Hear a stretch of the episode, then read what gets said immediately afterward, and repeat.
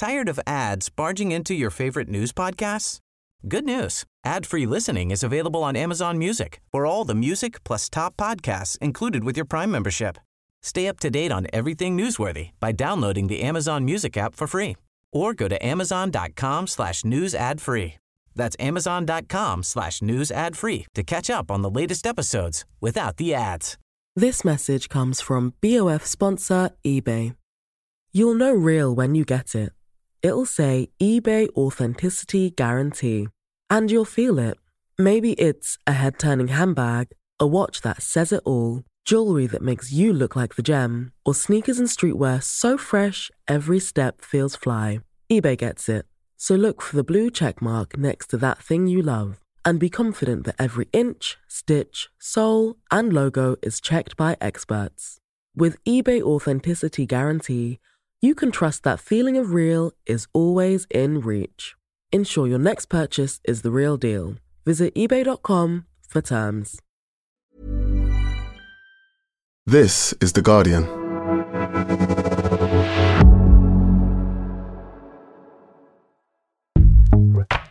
Welcome to Weekend, a podcast that helps you switch off from your busy day to day and find entertainment and inspiration in the best Guardian and Observer writing from the week. You can either listen to this as one podcast or play each article as individual listens. Just scroll down the description on the podcast page for the timings of what we are featuring. Coming up, Marina Hyde looks on as Prince Andrew is chauffeured back into the Windsor fold by Prince William. How Shallow Hal almost broke Gwyneth Paltrow's body double.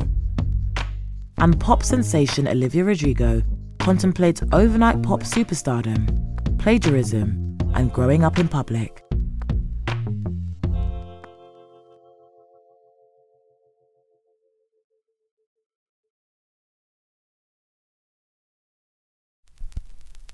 Before we begin, just a warning there's a bit of bad language in this episode. Now, it seems that some royal rehabilitations are faster than others, observed Marina Hyde. The Duke of York's jaunt with Kate and Wills, however, must have set a new world record. Read by Evelyn Miller. Do all fusses die down eventually, permitting the fussy to return to life largely as they knew it, while the public scratches its head and tries to recall precisely which scandal, multi million dollar out of court settlement, Pizza Express branch it remembers them from? The question arises after the return of Prince Andrew to the royal tableau, driven last week by Prince William to church near Balmoral, where the Windsors are currently all gathered, with just the two notable exceptions. I must say, I do think that William and Andrew missed a trick, not doing carpool karaoke as they rocked up to Crathie Kirk. Either to take that back for good, or the Gary Puckett and the Union Gap's jailbait classic, Young Girl. Even so, how fitting that this stage sighting should occur on the very weekend crowds of people descended on Scotland in the hope of spying the Loch Ness monster. You can imagine being there when the cry went up. Oh my god, there it is. Look, you can see its head and neck in the front seat, right next to Prince William. Quick, get a photo, even if friends will later claim it's fake because its fingers aren't chubby enough. Anyhow, welcome back, Uncle Andy.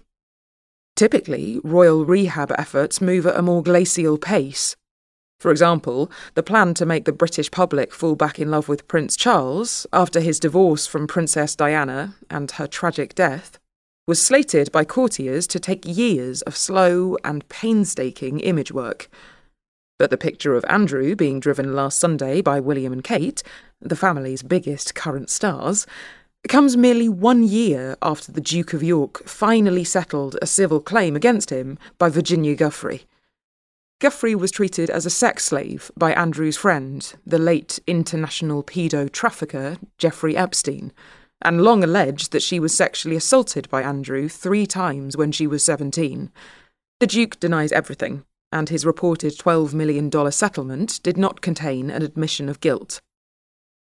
And there he was, on Sunday, next to William up front, with Kate relegated to creasing her outfit on the back seat. As indicated, these royal stagings are so often wordless scenes, so we don't know the full story behind this picture. I suppose it's remotely possible that when the family were having breakfast that morning, Prince William clocked the presence of Prince Andrew and hissed, You need to spend a very long time in church indeed. In fact, you know what? I'll drive you there myself. Possible, but vanishingly unlikely. Andrew was, after all, pictured exiting the church at the same time as the others, instead of lingering for two or three hundred years after. So this is not some accident, some last minute instance of Andrew calling shotgun, or of the Waleses suddenly sighing, OK, fine, jump in the front and we'll give you a lift. Please remember that we are dealing with a family widely held to telegraph fantastically complex and significant messages merely by their choice of brooch or jacket colour, which the public is duly invited to pass for meaning. So, sticking a disgraced dimwit in the front seat of your car is not just some random thing that happens of a Sunday morning. This is a planned and choreographed moment, with William as the designated driver. Even so, doing Andrew's reintegration at Balmoral does feel particularly on the nose. Attendance here connotes the most particular closeness to the royal family's wellspring of ineffable majesty and authority which is perhaps why Epstein himself jumped at an invitation to Balmoral back in 1999, when Andrew had him and Ghislaine Maxwell come and visit the castle. This is the version of staying somewhere at Her Majesty's pleasure that doesn't involve sewage in your cell, or being allowed to take your own life because it would be better all round for your famous men WhatsApp group. And yes, I do know that Jeffrey and Ghislaine were in New York jails, so not technically Her Majesty's guests, but you get the point. There were probably 500 things Epstein would have objectively preferred doing than yomping round Balmoral, even if 499 of them were illegal. But the frisson of tightness with the royal family was worth journeying to the deck of the famously Spartan log cabin on the estate and posing with Maxwell on the same bench on which the late Queen Elizabeth II was frequently pictured, even if she wasn't in residence at the castle at the time. Epstein kept the photo of him and Ghislaine at this cabin in his Manhattan mansion, which was eventually raided by police. Thereafter, it was presented as evidence in Maxwell's trial, as part of prosecutors' attempts to show that she and Epstein were partners in crime. The third wheel on that trip was Prince Andrew himself. Presumably, he took the photo. That's a typical question with those three. With the notorious picture of Andrew with his arm round the hip of the then 17 year old Virginia Roberts, while Ghislaine smirks in the background, often believed to have been taken by Epstein himself. Quite why the Prince and Princess of Wales wished to form a new photo trio with Uncle Andy is a mystery, but it comes across as the clearest signal that Andrew's banishment from the family is the type we could all live with. One where you get a free mansion, don't have to work, and all your significant relis appear to believe your side of the story and are happy enough to give you a helping hand. The comeback will be greater than the setback, or at least of commensurate size. That was The Windsors Are All About Forgiving and Forgetting When It Comes to Prince Andrew by Marina Hyde. Read by Evelyn Miller. Next. When Gwyneth Paltrow put on a fat suit for the Farrelly Brothers blockbuster Shallow Hal, an unknown acting student, Ivy Snitzer, was hired as her body double. Just two years later, Snitzer was starving to death Amelia Tate examines the lasting impact of a film that would never be made now. Read by Suanne Braun. This article includes references to eating disorders, so please take care when listening. Ivy Snitzer has screen presence, even on Zoom, with her safety pin earrings, nose piercing, and reddish purplish hair. Yet, no one saw her face in the hit film. Now 42, and an insurance agency owner in Philadelphia, Snitzer was Gwyneth Paltrow's body double for the role of Rosemary in 2001's Shallow Hal. While Paltrow wore a fat suit for scenes featuring her face, Snitzer's body was used for close ups of Rosemary's arms, torso, and thighs. At the time, 20 year old Snitzer was a Los Angeles based acting student with aspirations to become an actor or comedian. Mostly, I just wanted to be funny, she says. One day, a friend from her improv class called her up because he had heard about this thing. To this day, Snitzer doesn't know the wording of the Shallow Hal casting call. Without asking any questions, she drove with her friend to a room where casting directors took a bunch of pictures. A day later, Snitzer had a callback. She was invited to sit down with the film's directors, the Farrelly brothers, and just talk. They just wanted to know that I was somebody who was cool to work with, Snitzer says. Within the hour, she had got the job. She wasn't fazed by the premise of the movie, in which womanizer Hal, Jack Black, is hypnotized so that he only sees inner beauty. The gag is that he falls in love with a woman who is overweight. It felt progressive to her at the time. At that point, if you saw someone obese in a movie, they were a villain, she says. Whereas Rosemary was cool. She was popular. She had friends. Snitzer, who has since lost a significant amount of weight, has zero negative memories of shooting the film. It was so exciting. It was just fun to be a part of a movie. There are so few people who actually get to do that, she says. The cast and crew treated me like I really mattered, like they couldn't make the movie without me and Snitzer was made to feel really comfortable when her body was being filmed. Black, she says, was a delightful person, and Paltrow was really nice. She regularly complimented Snitzer's acting. It didn't cross her mind to be offended by the film's jokes about her size, because she made those kind of jokes too.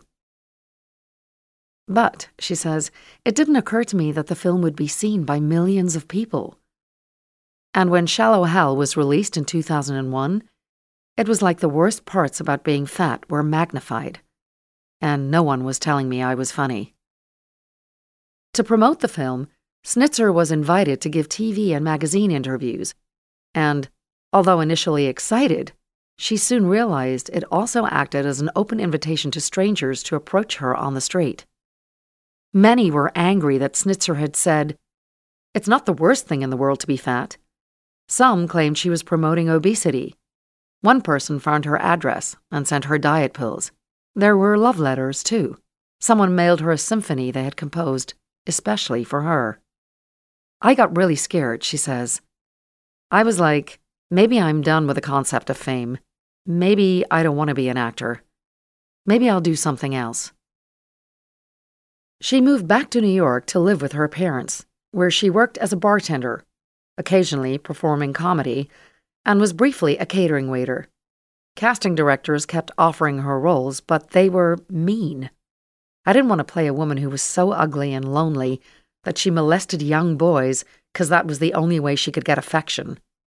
This, Snitzer says, was the antithesis of why she had sought fame in the first place. I just want to make people laugh. I don't want to make people sad. The trouble is, as I discover speaking to Snitzer, that the story of her post Shallow Hal life is sad. Less than two years after Shallow Hal was released, she was technically starving to death. In 2003, she had a gastric band surgery, which reduced the size of her stomach and restricted what she could eat.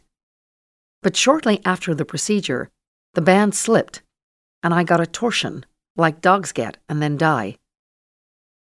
The timing couldn't have been worse. Snitzer didn't have health insurance, so she had to get a temp job at an asset management firm in Beverly Hills.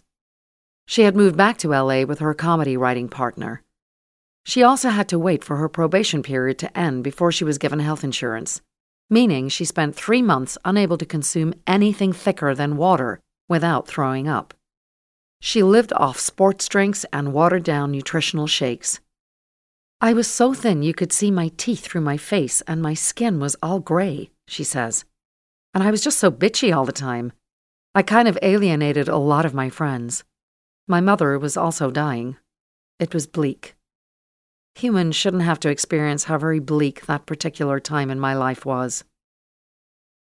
She became so malnourished that doctors were not able to perform surgery to remove her band. First, they had to give her a peripherally inserted central catheter, PICC line, to provide her with liquid nutrition. For four months, she had to hook herself up to an IV fluid bag every night after work in order to, as she puts it, not die. Due to further complications, doctors ultimately performed a gastric bypass operation to remove part of her stomach. To this day, she has to eat weird tiny portions and can't eat and drink at the same time. I ask Snitzer why she got the initial weight loss surgery. I don't know, she says. Then, because I was supposed to. If you're fat, you're supposed to try to not be. She cites writer Roxane Gay's idea of a good fat person someone who orders salads and never eats burgers in front of other people.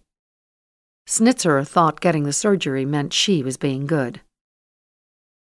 Filming Shallow Hal was empowering for Snitzer because of what happened off screen, not on it. Out of all of the fat people in the world that they could have hired for that job, they hired me because of my personality, she says. Before, I had to fight really hard to be seen as a personality and not just my size. She also says that undergoing a weight loss procedure 15 months later wasn't connected. It was more of a coincidence. A doctor told her she wouldn't live to see 40 without surgery, and she thought, fantastic, something that'll fix it. That's fine. Snitzer first noticed herself gaining weight around the age of 10. She describes herself as part of the ketchup is a vegetable generation who was randomly the first very obese person in her family. She could brush it off when other kids were mean about her body, but hated when adults try to offer well intentioned advice. She counted calories as a teen, and dieting eventually transitioned into a disorder. Restricting started to feel good. I felt like I got some control over the situation that everyone was telling me to control. By the time she was filming Shallow Hal, she felt insecure but she also felt confident. I wasn't body positive because it didn't really exist that way. I was kind of me positive because I was like, I'm funny. That's good enough. Still, in an attempt to be good, Snitzer ate healthily on set. During filming, a senior person in production hugged her and remarked that she was losing weight. Snitzer was happy. He wasn't. He reminded her this entire movie is based on you not losing weight. When the filming ended, Snitzer was committed to the idea of being a good fatty. I hated my body the way I was supposed to, she says. I ate a lot of salads. I had eating disorders that I was very proud of. After surgery and before the gastric band slipped, she expedited her weight loss by exercising excessively, purging and restricting her calorie intake. It didn't occur to me that I was supposed to be ashamed of those behaviors. She says that when she was overweight, people would avoid eye contact with her. But when she was at her sickest, so malnourished that she needed medical intervention to stay alive, everything was so different. People smiled at her, moved out of her way, and paid for her coffee. It was really nice to be treated well. She feels scared and sad that watching Shallow Hal may have made overweight young girls feel bad. But sometimes she receives complimentary Instagram messages from women saying she was the first fat representation they ever saw on screen. After the gastric band slipped, the behavioral disorders calmed down somewhat.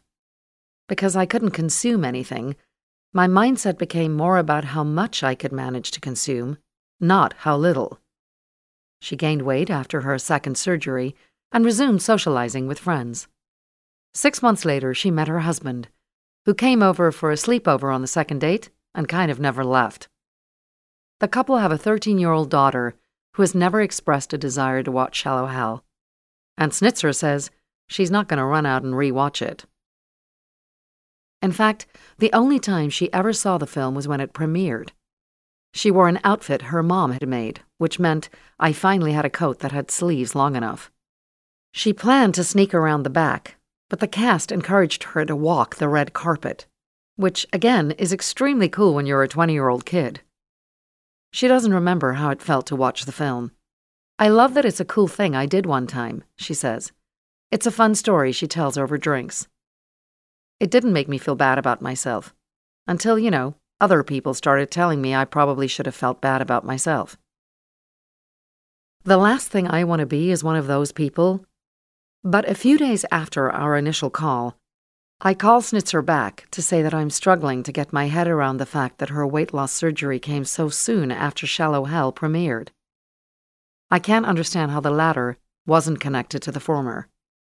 I know, Snitzer says. I'm sure it was. I'm sure I wanted to be small and not seen. I'm sure that's there, but I don't ever remember consciously thinking about it. Today, she doesn't regret the surgery, doesn't worry too much about eating, and likes to think that she has found a lot of stability in between the two extremes of her past. She has cheered the rise of the body positive movement and is inspired by her daughter's outspoken generation. But her story was never simple, and she says her relationship to her body changes every day. I was always my personality, she adds. I've always been a personality in this body. That was I Wanted to Be Small and Not Seen. How Shallow Hal Almost Broke Gwyneth Paltrow's Body Double by Amelia Tate. Read by Suanne Braun. If you've been affected by the issues raised in this piece, we've included details of a helpline you can contact on the episode page at theguardian.com. We'll be back after this short break. Tired of ads barging into your favorite news podcasts? Good news. Ad-free listening is available on Amazon Music. For all the music plus top podcasts included with your Prime membership. Stay up to date on everything newsworthy by downloading the Amazon Music app for free or go to amazon.com slash news ad free. That's amazon.com slash news ad free to catch up on the latest episodes without the ads. This message comes from BOF sponsor eBay. You'll know real when you get it. It'll say eBay Authenticity Guarantee. And you'll feel it. Maybe it's a head turning handbag, a watch that says it all, jewelry that makes you look like the gem, or sneakers and streetwear so fresh every step feels fly. eBay gets it. So look for the blue check mark next to that thing you love and be confident that every inch, stitch, sole, and logo is checked by experts. With eBay Authenticity Guarantee, you can trust that feeling of real is always in reach. Ensure your next purchase is the real deal. Visit eBay.com for terms.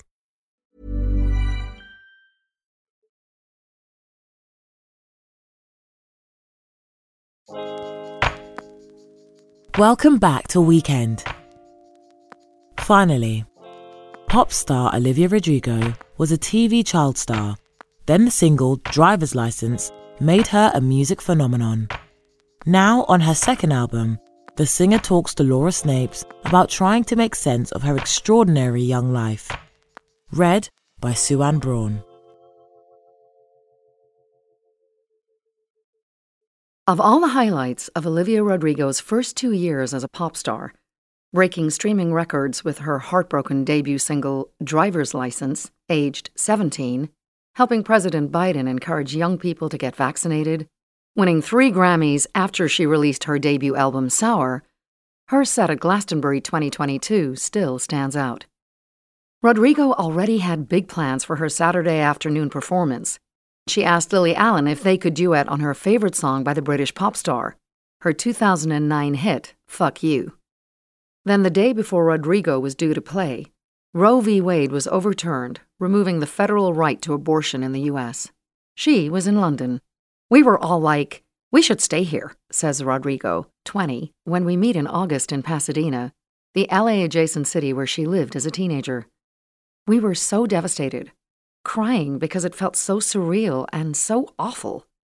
Then Allen texted her. She goes, See the news? I guess we know who we're going to dedicate this song to. Allen recalls Rodrigo pacing backstage, memorizing her speech. On stage, Rodrigo said, I'm devastated and terrified. and so many women and so many girls are going to die because of this. Then dedicated fuck you to the five members of the Supreme Court who have shown us that at the end of the day, they truly don't give a shit about freedom, listing them by name. We hate you, Rodrigo said, then danced around with Allen, middle fingers flipped. It was perfect. Meeting incomprehensible injustice with petulant anger. That's what music's for, says Rodrigo, expressing your rage and dissatisfaction. If there was a backlash, she didn't see it. Before she was a pop star, Rodrigo had been a Disney Channel actor since the age of 12, most notably a lead in the meta mockumentary High School Musical, The Musical. The series, HSM, in which a group of teenagers stage a theatrical production of the Zac Efron juggernaut.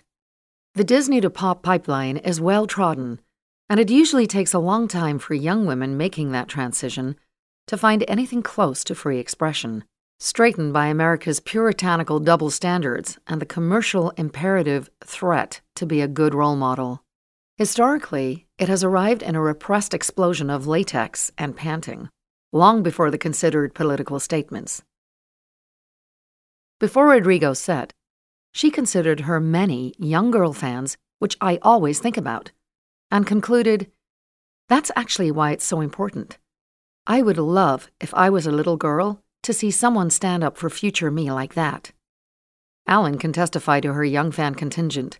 When she got Rodrigo's invitation, she says, My daughter saw the email and was like, If you don't do it, I will kill you.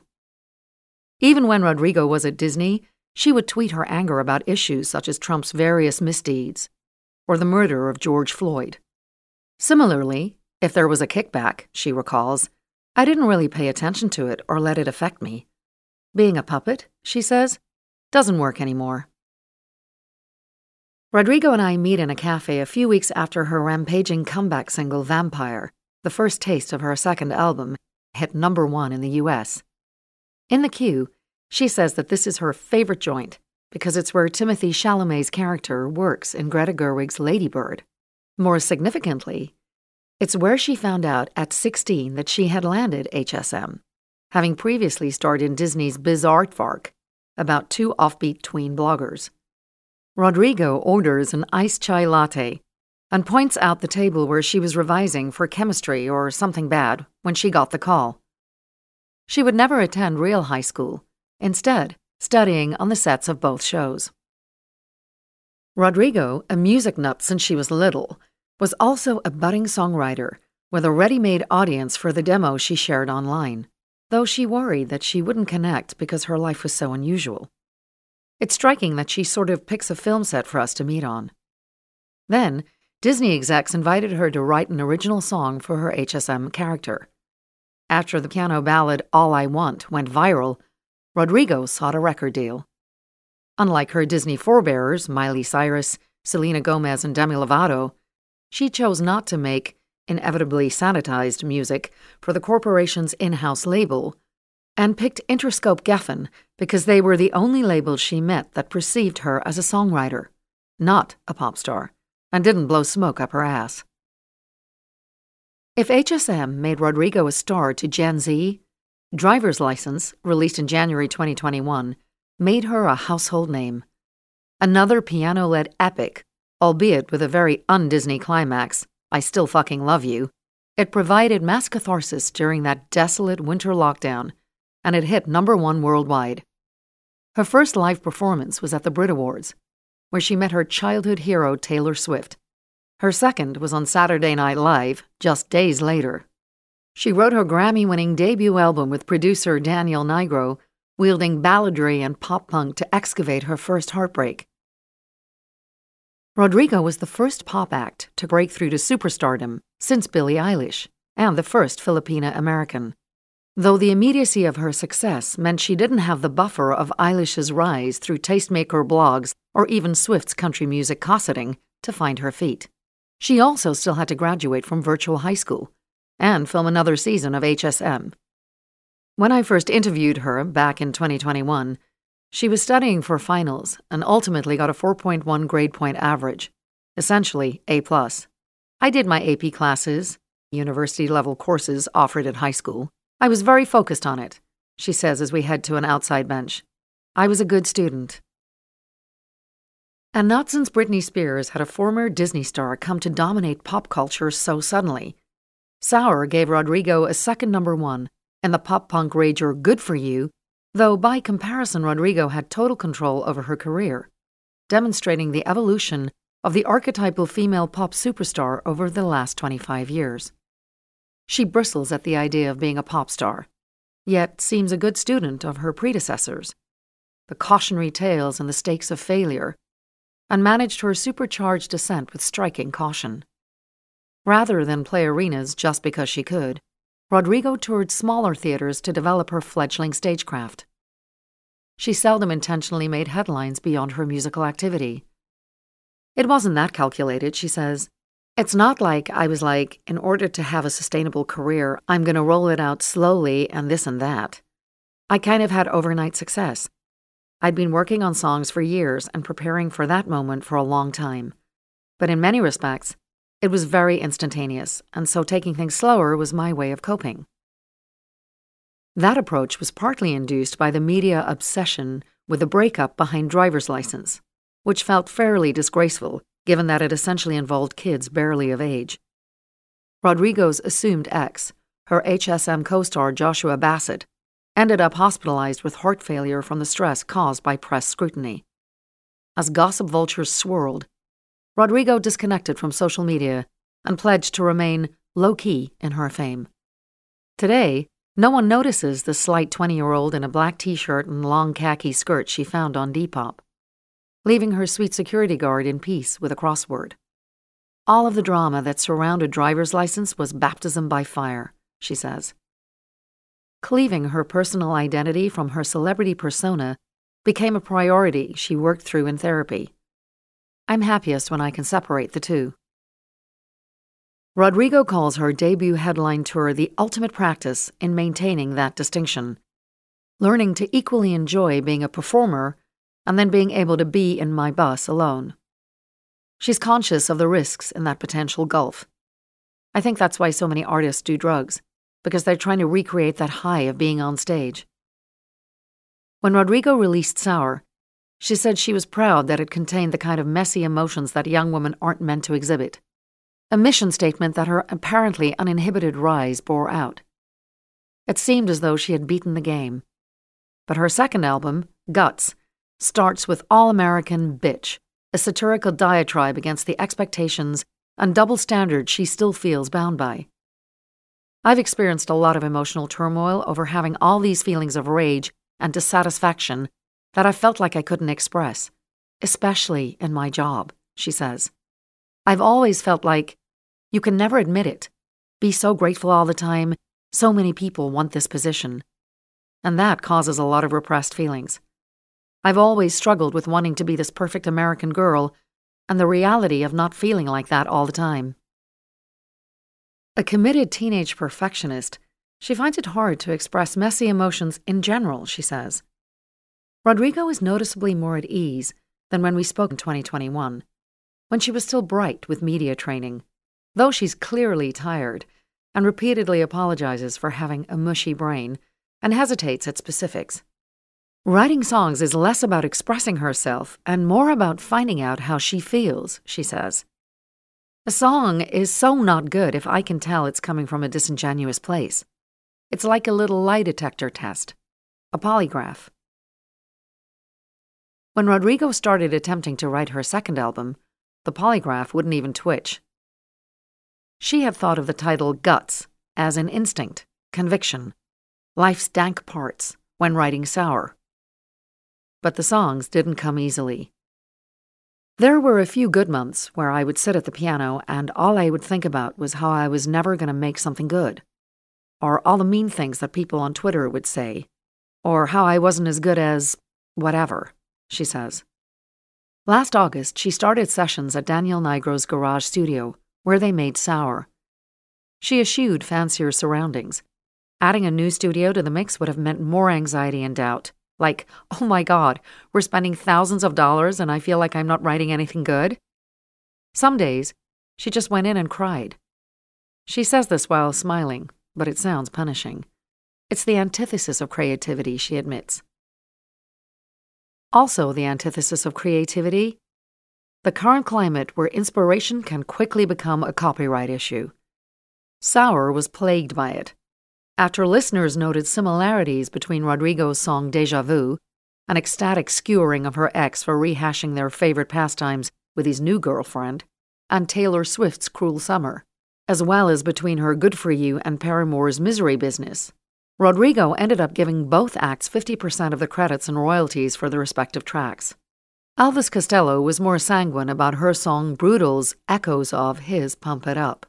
It's how rock and roll works, he tweeted in response to criticism of her. You take the broken pieces of another thrill and make a brand new toy. See also Rodrigo's prescient yell in Deja Vu. Everything is all reused. At the time, she said it was disappointing to see people take things out of context and discredit any young woman's work. Did the potential for similar scrutiny make her second guess writing guts? She grows vague. I was so green as to how the music industry worked, the litigious side.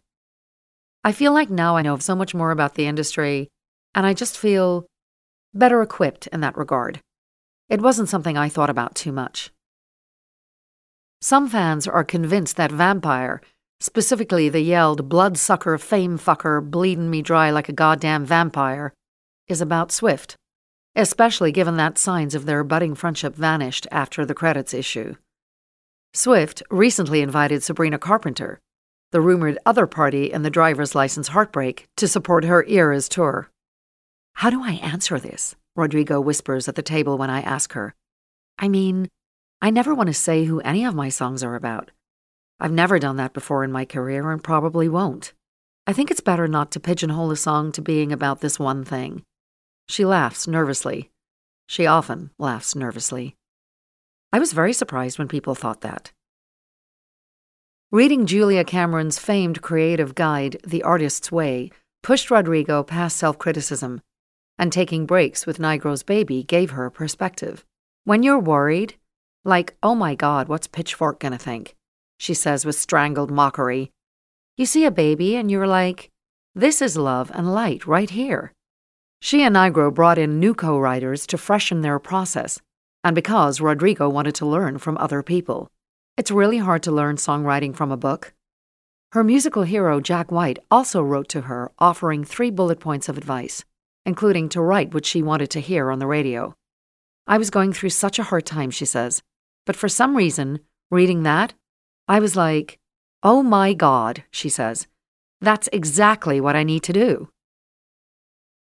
Rodrigo sought to channel the energy that she had felt live as fans rampaged to her heavier songs. The most invigorating feeling ever.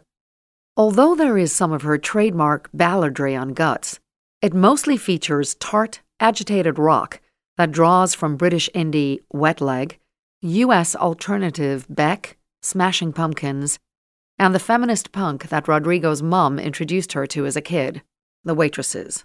A good student again. Rodrigo's frustration with men, gender norms, her job, boils over with exhilarating immediacy. It's extremely funny in parts, delivered with gusto by a singer who has sometimes been criticized for sounding stagey, but who knows how to sell a line read. Yes, I know he's my ex, but can two people reconnect? I only see him as a friend, the biggest lie I've ever said. Goes the nihilistic chant bad idea, right? Which throbs with a defiant high of intentional self sabotage and concludes, I just tripped over and fell into his bed. Rodrigo puts the humor down to being happier than when she made sour. I'm not demolished by my first 17 year old heartbreak. It's fun to be playful and not take yourself too seriously. But Guts is also strikingly sad, disillusioned about the gap between expectation and reality, musing on social anxiety, exploitative relationships, the toll of idealization. Thematically, it resembles Billie Eilish's second album, Happier Than Ever, suggesting a consistent pathology to young fame. When Rodrigo heard Eilish's album, she felt, oh my god, this bitch read my diary. There are several songs about being gaslit by chaotic older men. Said I was too young, I was too soft, can't take a joke, can't get you off. Rodrigo seethes on the spare, logical. Vampire is primarily about a romantic relationship with an older guy, and Rodrigo says the crescendoing rock opera mirrors her burgeoning revelations about being manipulated. Conflicted experiences with older men have been a recent theme in pop, with songs by Swift, Eilish, Demi Lovato, and Phoebe Bridgers resonating with a Me Too generation alert to exploitative power dynamics. Rodrigo demurs at calling her relationships abusive. I don't really know the exact definition. I just describe it as not great. She laughs grimly. Not ideal. Guts isn't a breakup album, she clarifies. It's so much about growing up and finding your footing in the world. One standout, The Wall of Sound Lament, Making the Bed, is about Rodrigo coming to distrust herself as newfound stardom briefly warped her priorities, pushing away the people who know her and getting drunk at the club with my fair weather friends. All the living she has been doing in secret. I was 19 and had all this zest for life, but also was in this industry for the first time. And that can be kind of alluring Ooh, there's all these exciting people and exciting things, all these fancy, shiny new toys. What was she buying into? She hesitates again. Like weird, interesting friends, or getting caught up in artificial interpretations of yourself? I say all of this about separating person from persona, but it's a strange thing when you become successful and get noticed for songs that are super raw and intimate so, on a certain level, you feel like people really know you. And they do. But not in a way that your friends or family would know you. It's a little bit of a tricky situation. She asks what the question was and apologizes again for feeling mushy. There's such an archetype of what a pop star should be, she continues. I never really thought of myself as that. It's the term that people throw around. Things you should wear and do and how you should be accessible at all times, and date this person and do that. I wonder if she watched The Idol, the disastrous HBO drama about a young female singer, the machinations of the pop industry, and its festering slick of hangers on. Oh no, she says. I don't have the desire to. I remember walking out of Barbie and being like, wow, it's so long since I've seen a movie that is female centered in a way that isn't sexual, or about her pain, or her being traumatized. That's another reason why Guts was harder to write, says Rodrigo, being forced to confront uncomfortable truths about her own life. She also had to navigate how to write about the pitfalls of fame while remaining relatable. Even putting fame fucker in vampire, she says, I was like, oh my god, it's gonna isolate people. When Rodrigo turned 20 in February, she says she became overwhelmed by sadness. Like, Oh shit, I worked my whole childhood and I'm never going to get it back.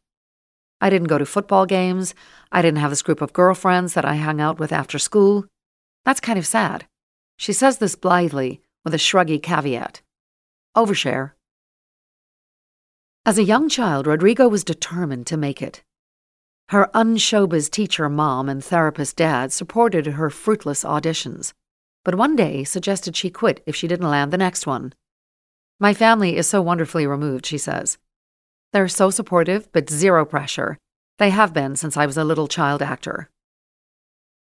Then she scored the lead in an American Girl doll franchise movie. By 12, she had made it to Disney. When we spoke in 2021, I asked Rodrigo if she had felt looked after there. She politely declined to answer, calling it a hot topic and fearing she would get my foot in my mouth. She's since left after Disney allowed her to break her contract for HSM's fourth and final season. I ask if she can answer now. I can't believe I said that, she says quietly.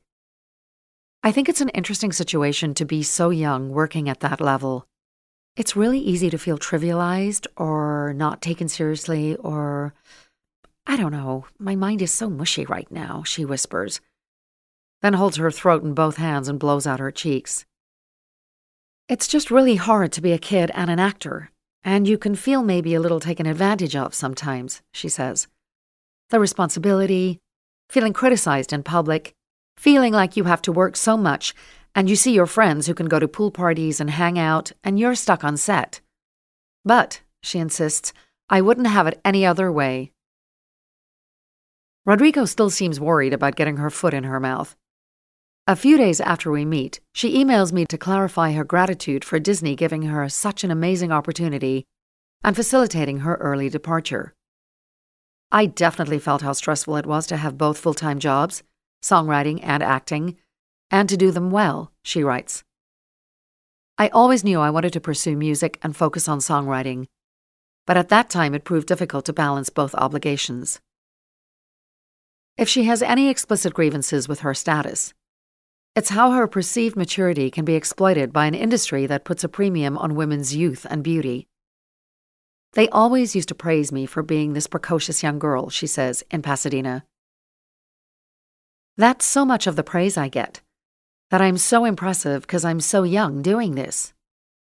Guts closes with a slow, sad song called Teenage Dream that couldn't be further from the Katy Perry's euphoric Life is a Buffet banger of the same name.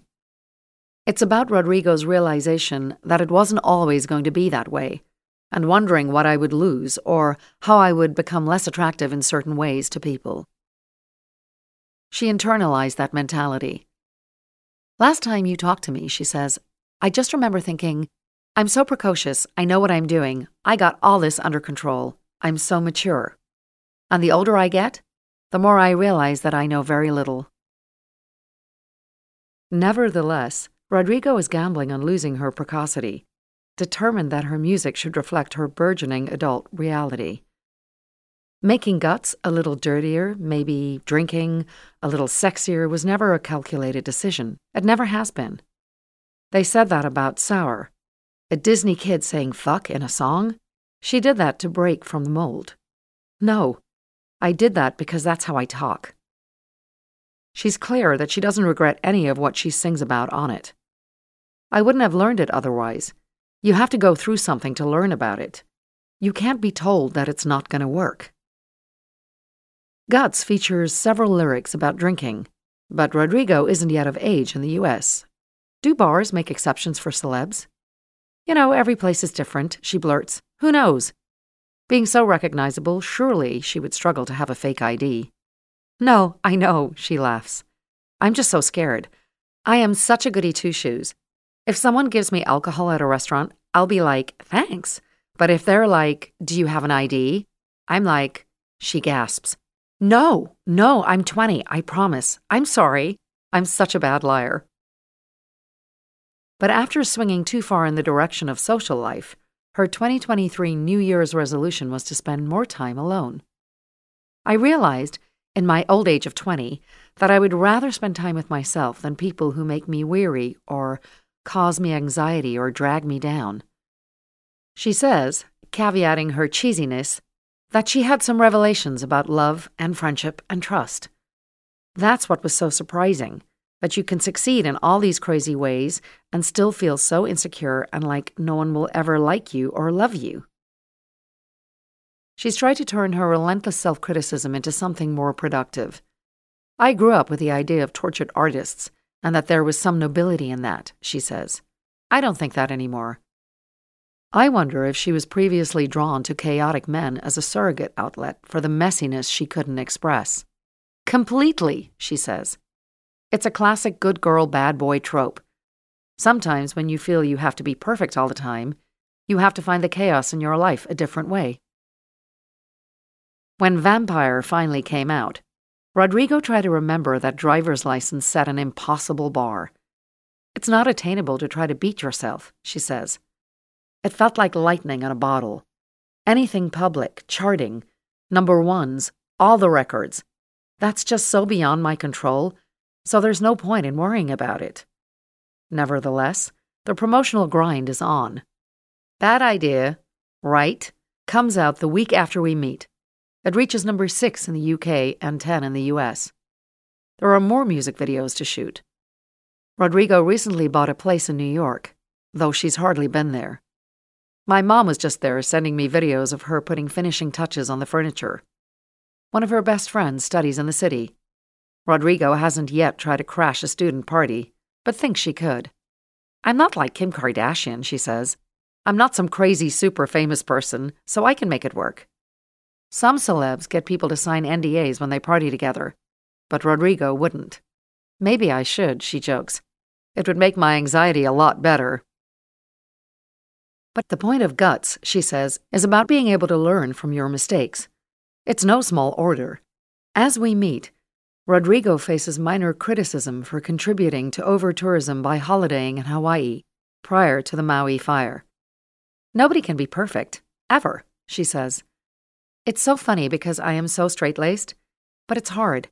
I feel super mature in some ways and super stunted in others because of how I've grown up. I have such curiosity to learn and grow and experience things, and how am I ever going to learn if I can't make a mistake in the privacy of my own life? Rather than the record breaking singles, this may be Rodrigo's specific pop legacy the freedom to make mistakes and not have them be terminal. I wonder whether any other musicians have offered her advice about this very specific trial by fire. Eilish is really sweet and supportive, and Nigro has been at her side throughout. But it's a unique experience, says Rodrigo. There's no rule book. That's the beauty and the anxiety of this job. You forge your own path.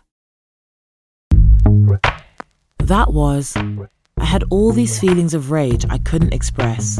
Olivia Rodrigo on overnight pop superstardom, plagiarism, and growing up in public by Laura Snapes. Read by Suanne Braun. Before you go, we wanted to tell you about an upcoming live event. Chanté Joseph will take her podcast, Pop Culture, to the stage for the very first time at the London Podcast Festival on Sunday, the 17th of September at 2 pm. She'll be joined by the matchmaking expert, author, entrepreneur, and television host, Paul C. Brunson. Together, they will go behind the scenes to discuss the dynamics of TV dating, the key to a successful relationship, and how pop culture plays a significant role in our love lives, whether we want it to or not. To purchase tickets or to watch via the live stream, go to kingsplace.co.uk forward slash pop culture.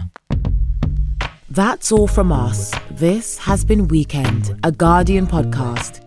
If you're enjoying it, please make sure to like, subscribe to, and rate the podcast. Maybe even leave us a nice review. Just search for Weekend wherever you get your podcasts. This week's articles were read by Evelyn Miller and Suanne Braun, and presented by me, Savannah Ayoade Greaves. This episode was produced by Rachel Porter. The executive producer was Danielle Stevens. Join us again next Saturday. Thanks for listening. This is The Guardian.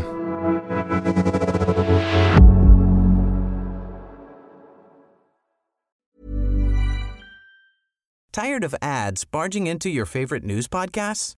Good news. Ad-free listening is available on Amazon Music for all the music plus top podcasts included with your Prime membership. Stay up to date on everything newsworthy by downloading the Amazon Music app for free or go to amazon.com slash news ad free. That's amazon.com slash news ad free to catch up on the latest episodes without the ads. This message comes from BOF sponsor eBay. You'll know real when you get it. It'll say eBay Authenticity Guarantee. And you'll feel it. Maybe it's a head turning handbag, a watch that says it all, jewelry that makes you look like the gem, or sneakers and streetwear so fresh every step feels fly. eBay gets it. So look for the blue check mark next to that thing you love and be confident that every inch, stitch, sole, and logo is checked by experts. With eBay Authenticity Guarantee, you can trust that feeling of real is always in reach. Ensure your next purchase is the real deal. Visit eBay.com for terms.